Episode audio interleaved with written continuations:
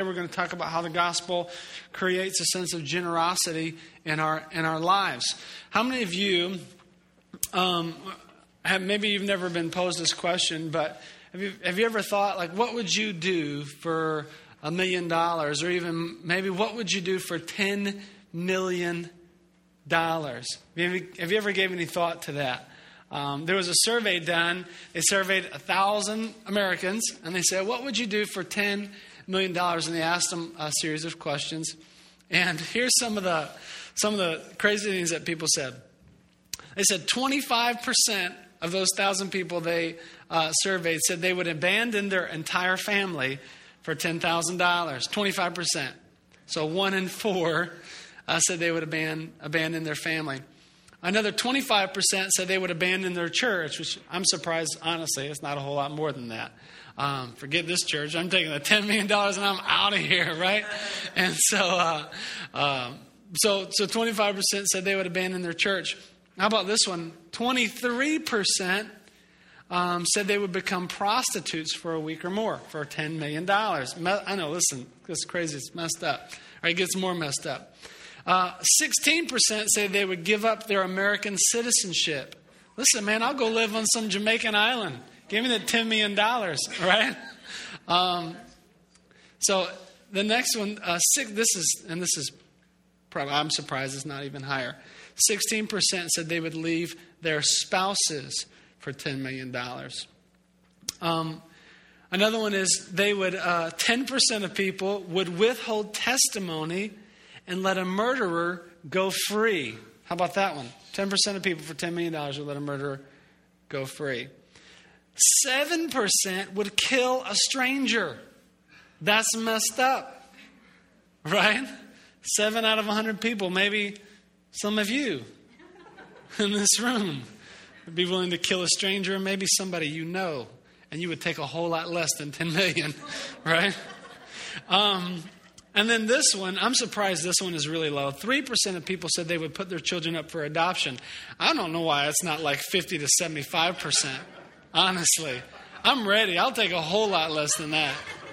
So, man, send this, send him away. Um, so some of you are like, "Amen, brother." Now he's preaching. Right. Um, so, but but money affects us, and it, it really, uh, you know, when greed sets in, people can do some crazy things, and we're going to get to see a unique story today um, that really contrasts two different people that two, do two uniquely different things uh, based on, their, on how the gospel has affected them out of the issue of generosity. Uh, we're going to be looking at um, the, the book of Acts, and actually, we continue just the very next verse that we were in last week. We're in Acts chapter 4, uh, verse 32. And I'm going to I'm to read it to you today, and then we'll, we'll jump in and, and talk about it. Verse 32 says this. Um, well, I'm sorry, I need to give you some background for those of you who are just jumping in with us. Uh, as we've been following through the story of Acts, what we saw just recently was um, Jesus left, he ascended into heaven, and the Holy Spirit came and empowered the people of God to actually perform miracles and do the very things that Jesus was doing. And we saw that uniquely displayed in Peter and John. They healed a guy who was lame from birth. He, they said, Stand up and walk. He stood up and walked. And Peter uh, just got through standing before the government officials of that day, talking about Jesus, talking about how he had healed the man. And they said, Don't you dare talk about Jesus, or else you'll be in trouble. They were trying to censor him. Um, they didn't want this Jesus stuff to be spread um, because they're healing people and, and being generous to each other. And they didn't want this, but he did it anyway. So, immediately following all that we read last week, verse 32 says this All the believers were in one heart and mind. No one claimed that any of their possessions was their own, but they shared everything they had. With great power, the apostles continued to testify to the resurrection of the Lord Jesus. And God's grace was so powerfully at work in them all that there were no needy persons among them. From time to time, those who owned land or houses sold them, brought the money from the sales, and put it at the apostles' feet and it was distributed to anyone who had need. Verse 36 Joseph, a Levite from Cyprus, whom the apostles called Barnabas, or Barney, which means son of encouragement, he's a big purple dinosaur. He sold a field he owned and brought the money and put it at the apostles' feet. So here we see this really unique situation that the church begins to live in such a radically generous way. You see things like statements like, all those who had need, the needs were met. There were no needy persons among them. They had one heart and mind. They were sharing all that they had. And um, people were even selling land and possessions and giving it to the apostles and giving it to those in need. I want to walk through uh, five things that generosity is. And these are, you know, sometimes we think of generosity being certain things, but I want to give at least some specific things that generosity teaches. This passage teaches us about generosity. Number one is it's enabled by the Holy Spirit. Um, what we actually read just a verse before this, we read it last week, is um, I didn't read it to you today, is, is, it said that all the believers were filled with the Holy Spirit. If you remember, um, they had actually prayed together for courage to share the gospel, and it said that um, all of them were filled with the Holy Spirit, and it said the actual ground shook where they were and where they were praying. And so, um, one thing you need to know is that generosity is not natural. Maybe you already know that. Um, you probably were not born with a generous spirit. Um, but generosity is enabled by the Holy Spirit. Um, my daughter yesterday and I were, were playing on the floor, and I was trying, not yesterday, Friday, and I was trying to have her play with her sister, Molly Ann, and her name is Sadie Mae, and she's three. And she's at that age that we have to teach children to share, right? And um, we've tried to teach her that in uh, many, many times. But she, she has this issue with sharing. So she has this bucket of My Little Pony toys, and she pulls them all out and she's setting them all up and she's playing. She probably has like 25 little toys and trinkets sitting on the carpet that she's playing with. So Molly Ann comes up and I give Molly Ann three toys. She has, uh, Sadie Mae has like 30. Molly Ann has three. All right. So highly out favored here. And Sadie Mae, my daughter, could not take it that Molly Ann was playing with three toys. She wanted the one toy that Molly Ann had, she wanted Spike, whoever that is. She's like, I gotta have Spike. I gotta have Spike. And she just flipped out. She had to have Spike. And so after I had sold her for $10 million, um, no, I, I wanted to sell her, uh, but I just, I could not, you know, I was so frustrated. But it was a great reminder of how we are so not naturally generous and our natural tendency as our sinful spirit is is that even no matter how much we have right we can have 30 toys we can look at what other people have and we say i want what they have right? And you've probably experienced that yourself. You've experienced others who have who have lived like that. So it's not natural um, but the good news is is that it's enabled by the holy spirit. And guess who god gives the holy spirit? Eh, all believers so all believers have the Holy Spirit. And if all believers have the Holy Spirit, who is capable of being generous? Everyone. So we all have the capacity for generosity through the Holy Spirit, but it is enabled by Him. So if we're people who have difficulty being generous, then one of the things we may want to consider is really praying and asking God to enable us to be generous through the Holy Spirit and through His power. Um, Number two, the, the next thing that generosity is, which we see them do, is that generosity is joining God's mission. Now, when I think of charity and generosity, one of the, there's specifically one time of year that I love to be generous. Um, it's it's typically it's actually coming up not not too long from now, but there's this great nonprofit organization that I love to be generous to, and they're called the Girl Scouts. And I feel like I need to be in, I need to support them in their efforts to raise the, you know, to help these young women. So I buy as many thin mints as I possibly can. And I eat just, I eat as much as I can because this is me being charitable, right? Generous. And um, some people think that, though, they go, that's what it means to be generous and to have charity and to, to, to give to nonprofit organizations. But specifically here, we see generosity um, primarily in, in, one purpose, which I believe all is good, but we see them really joining in God's mission. What is, what is God's mission? What did Jesus say to do? He said, when he released them, he told them to, to, to tell others that he would be wit, to be witnesses of who he was and of the gospel, the good news. So, so generosity, the primary purpose of generosity is not just to, to support an organization, but is actually to further the witness of the gospel, to continue to further the goodness of the gospel. You can do that in many ways. Now, if you're generous to those who are in need, is that furthering the gospel? Is that a witness and testimony? Is it? Yes. Thank you for one of you saying yes. Yes, it is a witness to the gospel when you help those in need. Can you buy cookies and witness the gospel? I don't know, maybe. Um, be like, listen, lady, let me tell you about Jesus. I bought you, I bought a lot of cookies, so you at least need to let me tell you about Jesus, right? Um, but it specifically is joining God in His mission.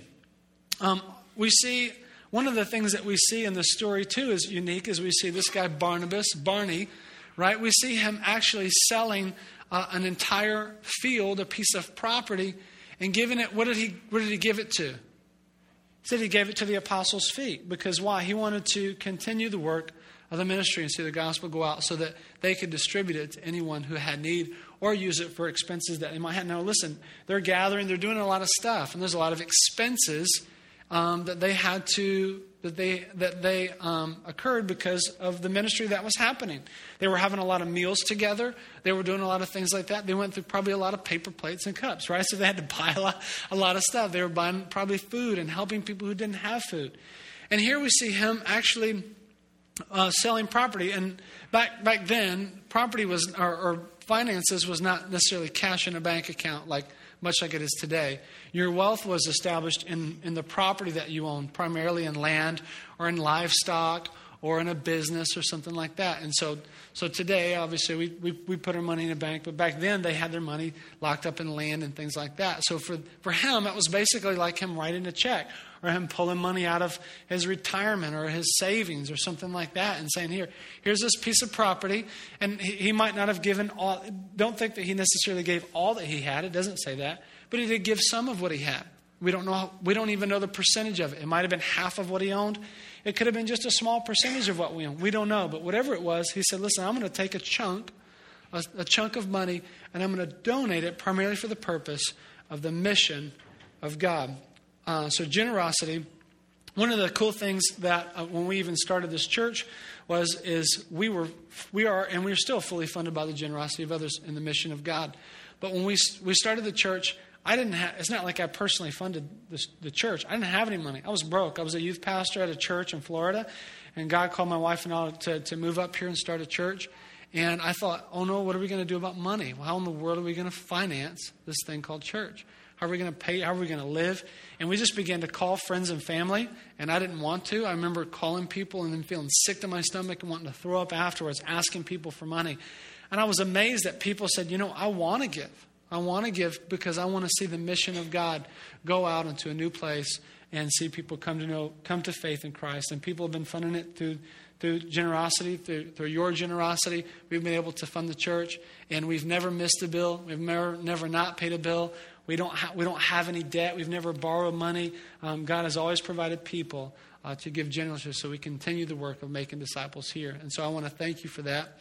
And we've, you know, over the last five years, we, we still continue. I still have friends that live in other states that send us money every month. Why? Because they want to give and are generous to seeing God's work uh, going out in the making of disciples. So continuing, uh, continuing to see disciples made. The next thing that generosity is that we see them do is uh, number three, which is very different than what we think of today, is we see them doing this within the context of community. They, generosity is lived out in community. And to, today, we like to be very private about our, our giving. Now, think about this. Everybody in the whole world knows about Barnabas and what he did, right? This was not a private affair. Everybody knows what they did. In fact, it was kind of a public deal as they would come and worship and gather, and people would come and bring money at the apostles' feet as they would distribute it to people. Just like today, how kind of the modern version of that is how we take up an offering every Sunday. We take up an offering, and it's a public act. And I know that you know today we really want to try to be secret about it. Everybody wants to be private about it, but but it really comes from uh, scripturally in the early church. It was really a, an opportunity of, of a community doing it together. And why do you think, let me just ask you a question, why do you think it's better to show generosity within, a, within the context of almost a public community than it is doing everything private? Why, why do you, what do you think the benefit of that would be?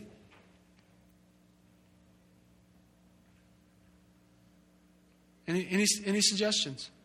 I'll tell you one. It's contagious, isn't it? When you see other people give, you go, you know what? If they can give, I can give too. And it encouraged each other to do that. So oftentimes people so privately give, and I'm not asking everyone, you know, write checks out and show everybody what they're what they're giving, and just so that you know, I don't ever see what you get as a pastor. I don't.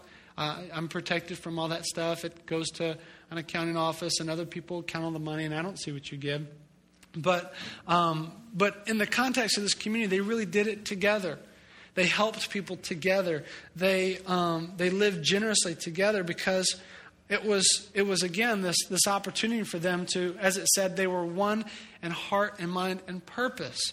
It allowed them to, to kind of have uh, this unified uh, effort to, to help others and to help those in need. Because when we work together to help others in need, we're way, uh, we're, we have way more um, impact than we do if we do alone, don't we? And so that's what we see them doing. Here's, here's the other thing that's, that's interested interesting about them is it, it says that they, um, as they did this, there was no needy persons among them, right? They met everyone's needs. What, what an expression of love. And that's number four is, is this, is that generosity is an expression of love. How many of you have ever read that book, The Five Love Languages, or you've heard about that? Anybody? When I do premarital counseling, I always talk about the five love languages. And I talk about how different people have different love languages. My wife and I, um, surprisingly, we have very different love languages. Most people marry someone with a different love language than what you have. And you typically tend to show love the way you like to receive love. Um, my wife, she is a giver. She's a giver. She loves to give. Her love language, she likes to be given things, all right? She married the wrong person because she married a cheapskate, all right? And, and I lied to her and told her I was nice and gave her things when I dated her. And then now I, I don't give her anything. And so she, she's, she wants to divorce me because of it. So, um, I, and so I have to work at that because it's not my love language. My love language is physical touch and words of encouragement. So don't give me anything, just kiss me, right? That's all I want. And she says, don't kiss me, don't touch me, just give me something, right? And so, so this is the nature of our marriage. And, uh, a lot of insight into the Mitchell family, right? And, so, and uh, any people relate to that? Maybe some of you guys do. Uh, but, but some of us are, are natural givers, and she is. And it's an expression of her for love. When she loves somebody, she wants to give them something, right? When I love somebody, I don't want to give them anything. And so I have to work at that. I'm not a natural giver. That's something I have to pray through, and that God has to continually work on me, that God would give me a, a generous spirit. And so for those of you who, who didn't grow up that way or or, or, that's not your natural gift. And you can pray along with me that we would be uh, generous people. And besides, the purple dinosaur, what is the song that he sings? How does it go? I don't remember. Uh, yeah, I'm just teasing. I know how it goes. yeah, he says, I love you, you love me. We're a big happy family, right?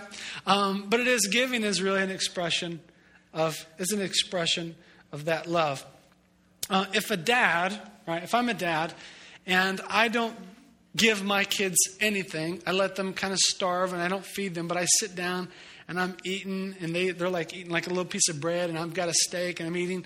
Would you say that I'm a loving dad? No, because I'm not giving and I'm not generous to my children.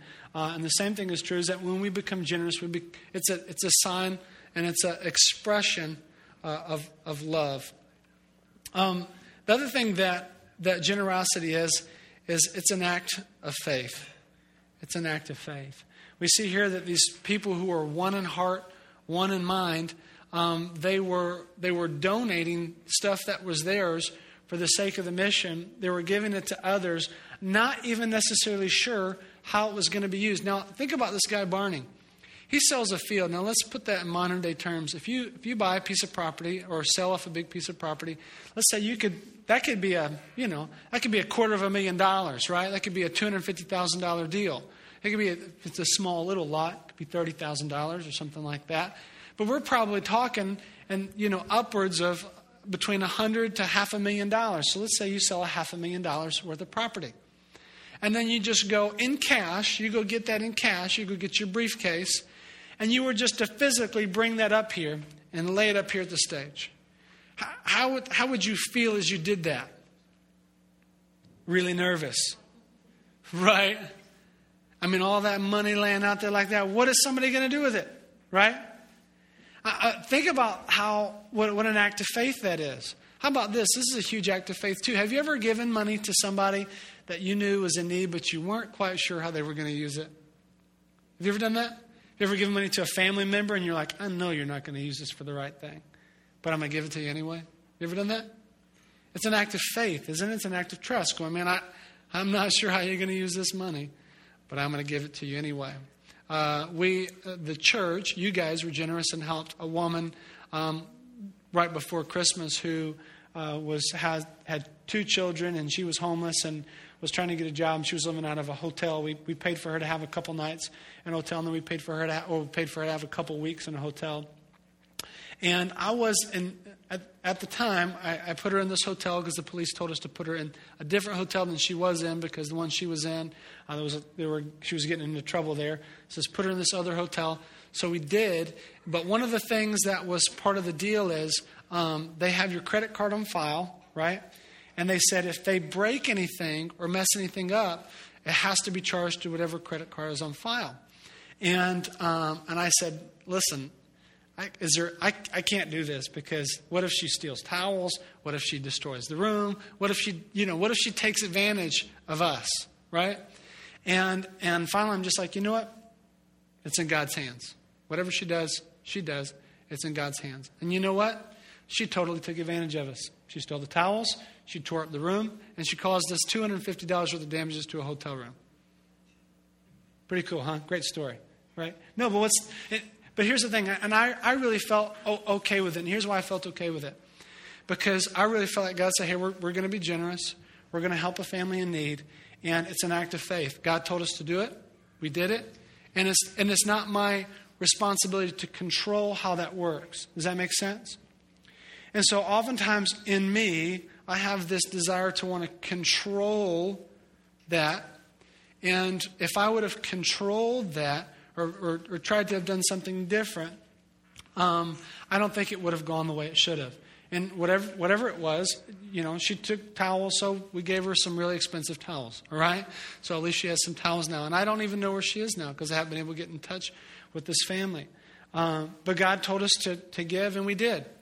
And you know what? Sometimes you're going to give, and you're going to be taken advantage of. There's, there's a potential that they handed out to those in need, and those, maybe some of those who said they had need, what if they didn't really have as much need as they said they had? Who's that, who's that between? Is that between the giver and the receiver? No, who's that, who's that between? The receiver and God, right? That's between the receiver and God. And it's an act of faith when we give. But, but we do it anyway because it's what, it's what we do um, out of the goodness that God's given us. The closer we get to the gospel and knowing the gospel, the more generous people we become. Now, the, the story continues in the book of Acts, and um, it's in a new chapter, but sadly, they, I really wish they would have, the, the um, modern day translators of the Bible would not have created a new chapter because most people don't read these two stories together. They think the chapter ends and a new story begins. This is not a different story. This is the exact same story. It's a continuation of, it's just a different numbering system. So sadly, they numbered it differently. But it's Acts chapter 5, verse 1 that says this continuation of the story that we're in. Now, a man named Ananias, together with his wife, Sapphira, also sold a piece of property. So we had Barnabas, sold a piece of property, gave it to the apostles' feet. Now, Ananias and Sapphira, maybe you've heard this story before, they also sold a piece of property with his wife's full knowledge so they were in cahoots together. He kept back part of the money for himself, but brought the rest and put it at the apostles' feet. So we don't know what percentage, we don't know how much, but he kept some for himself. Verse 3 Then Peter said, Ananias, how is it that Satan has so filled your heart that you have lied to the Holy Spirit and have kept for yourself some of the money you received for the land? Didn't it belong to you before it was sold? And after it was sold, wasn't the money at your disposal? What made you think of doing such a thing?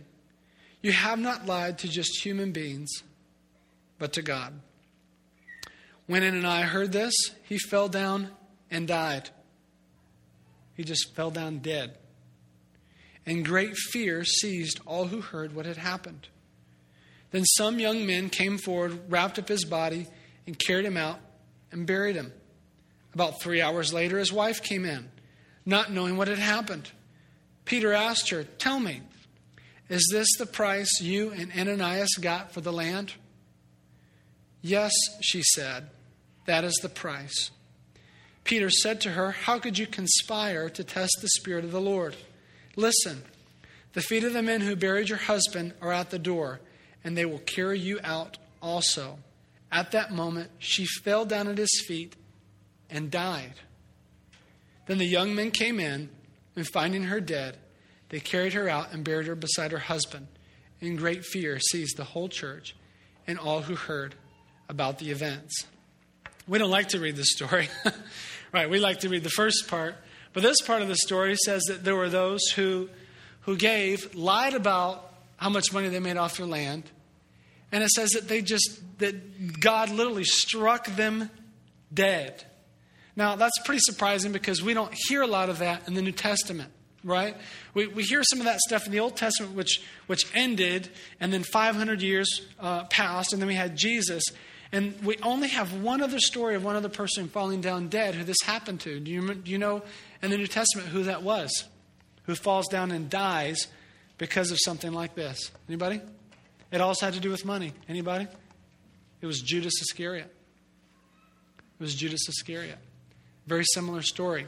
Here, Ananias and Sapphira, they sell a piece of land, and, and some of you, you know, maybe confusingly th- think, and let me just clarify what this is.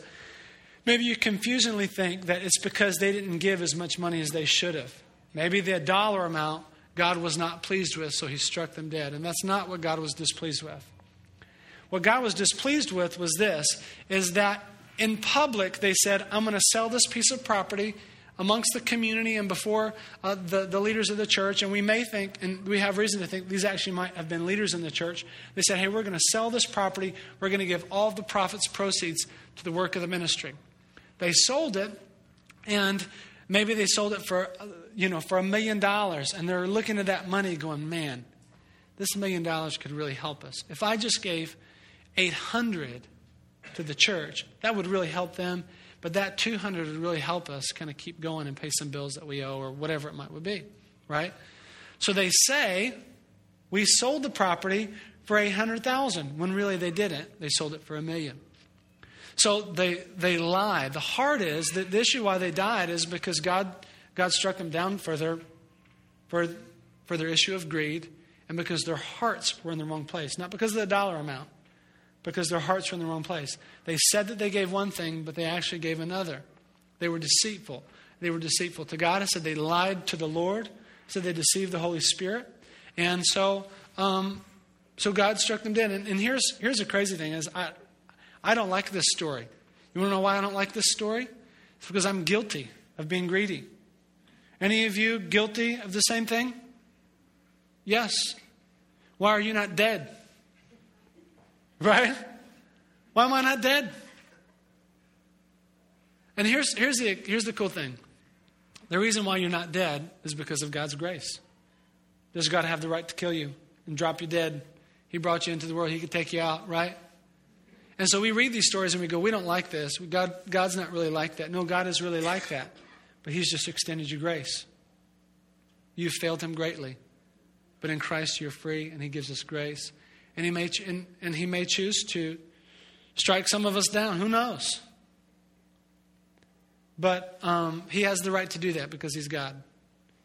But I'm thankful that he hasn't, right? And I'm thankful that we live by his grace. But here's what greed is, and I want to I want to give you a few things of what greed is. Greed is number one is it's stealing. They kept for themselves. We don't think about it that way, but um, we say it's wrong to steal, but it's okay to be greedy sometimes. But uh, greed, greed is, is a form of stealing. And he lived, that, that's what he did. He stole back from whom? Did he steal from? Who did he steal from? He stole from God. He didn't steal from other people. And that's what Peter says. He says, Wasn't this, wasn't this field yours? Is it even when you sold it and had the money in your hands, wasn't it yours to do whatever you wanted to with? Right? It was yours to do whatever you wanted to with. Why would you lie? Why didn't, why didn't you just say, I, I sold it for I sold it for a million, but I'm going to give 800, right? But he lies because he steals, because he wants to look better to others than what he really was. And so greed is, is, a, is a form of stealing. Number two, it's a form of lying. Like I said, he, he lied. It's a form of deception. It said that, Peter, why did you lie to the Holy Spirit? Why did you lie to, to God? Why did you break the heart, by, the heart of God by lying to Him? Deceiving God. I think sometimes we, we oftentimes deceive others, and in so doing so, just deceive ourselves and deceive God by trying to look more generous to others than we really are.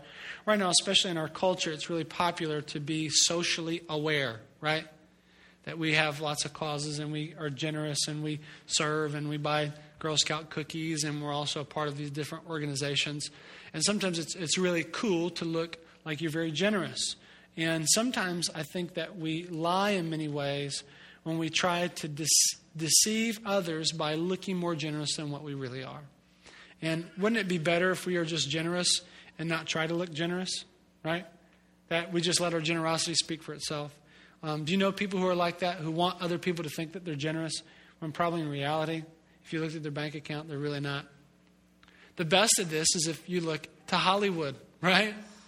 You look to Hollywood and you see these people who, who they get really generous and they'll write a million dollar check to an organization. They tell everyone about it when they have 50 million sitting in the bank, right? And so we think, man, how generous these people are. Um, don't let them deceive you, or they're just deceiving themselves. Number three is that greed is very heart revealing. It reveals what it reveals is it reveals our gods. It reveals who our true God is.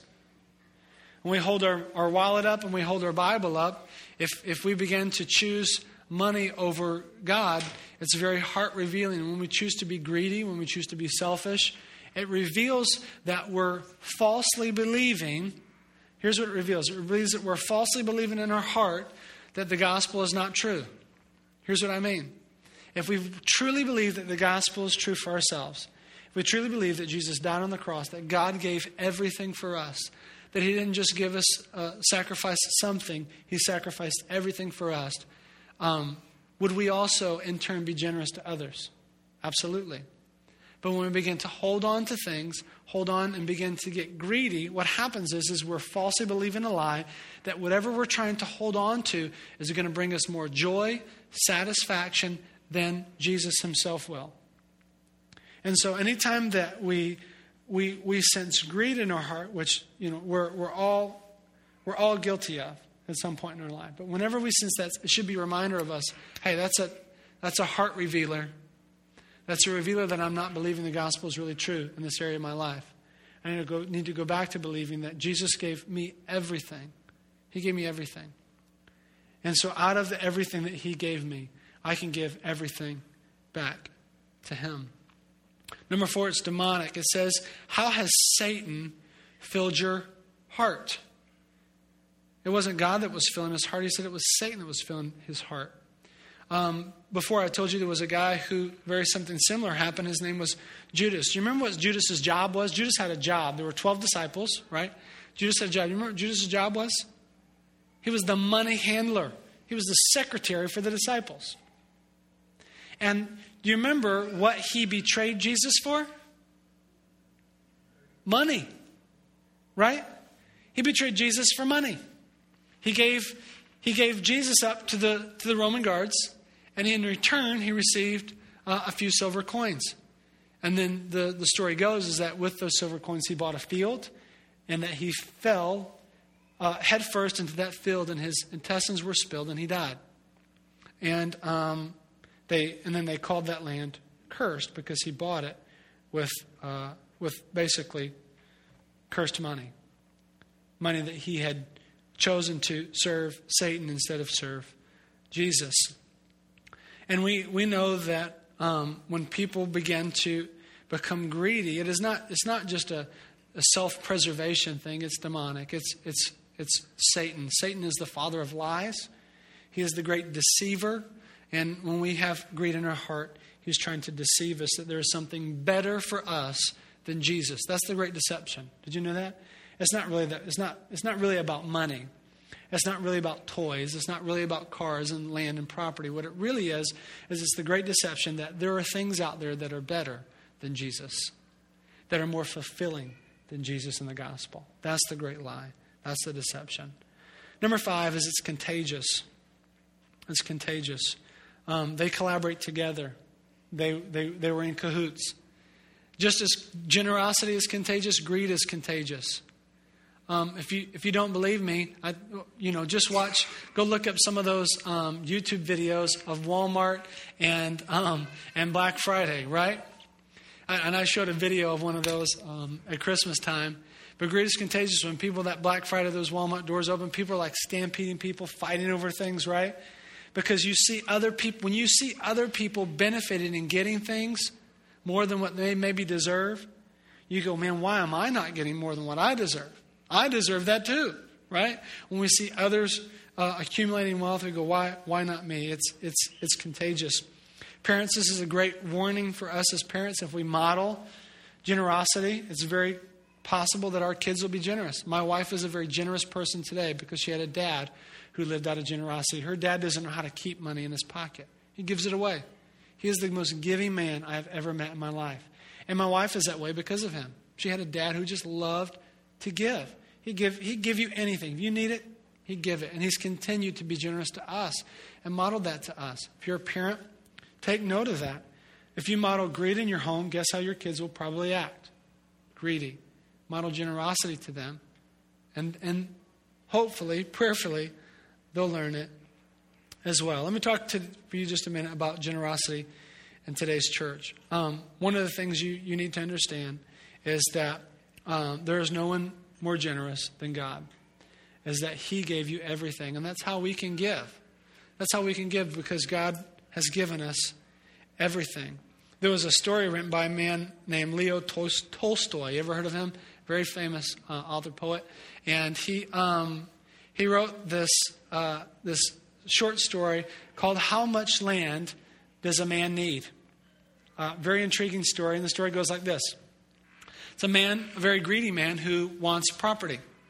And he's, this other man says, Listen, I'll give you for a thousand rubles.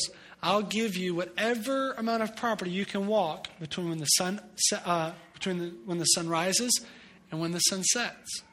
And so the man at sunrise says, Yes, I'm going to do this. And he begins to walk you know, feverishly as far as he can see. And he begins to walk all around. But the deal was, is listen, you can walk as far as you want, but you have to be back to the point where you started um, to receive your land by sunset before the sun goes down. So the man began to run, run, run, run, run, and he just he just exhausted himself going as far as he could. And he went he realized he had just gone way too far. So even exhausted, even though he'd gone way farther than what he he just began to run and sprint to try to get back to where he started. He really circled way too much land, and he runs and runs and runs and runs and runs. And finally, he makes it right in time at sunset, right to the point where he started, and he falls down and he dies. And two men come along and they dig a six foot by two foot hole and they put that man in that hole. And the story is called How Much, How much Land Does a Man Need? Six feet by two feet. Interesting, right? But this is, this is the story of many men. It's we, we know that we, there's nothing we can take with us, right? And so many of our lives are trying to circle around what we can keep for ourselves when the reality is, is there's all that we have is, comes from God. And we've, we've been um, given everything by God. And really, what today we are is we're just stewards of what God has given us. It's this idea of ownership versus stewardship. An owner is someone who believes everything they have is theirs. A steward is someone who manages someone else's money. And everything that we have is from whom? It's from God. So we're actually not owners, we're stewards of what God gives us. We're people who steward uh, what God, what God um, has already blessed us with. With some, He blesses us with a lot, with some, He blesses us with a little. And we still, our responsibility is to, is to steward that well. There was a man who um, had a stroke in Brazil I read this article on ABC. This is incredible. Um, it, it just happened in September. A man had a stroke. And you've heard of a stroke of genius before, right? This man had a stroke of generosity. No joke. This man had a stroke, and a stroke is where you get a blood clot or a loss of blood in your brain, somewhere in your brain, and it kills potentially a portion of your brain. A portion of this man's brain was, was, was, was destroyed, and this man began to have a very peculiar type of behavior. This man had lived just kind of a normal life. Uh, and after his stroke, when he came out of the hospital, he began to be incredibly generous.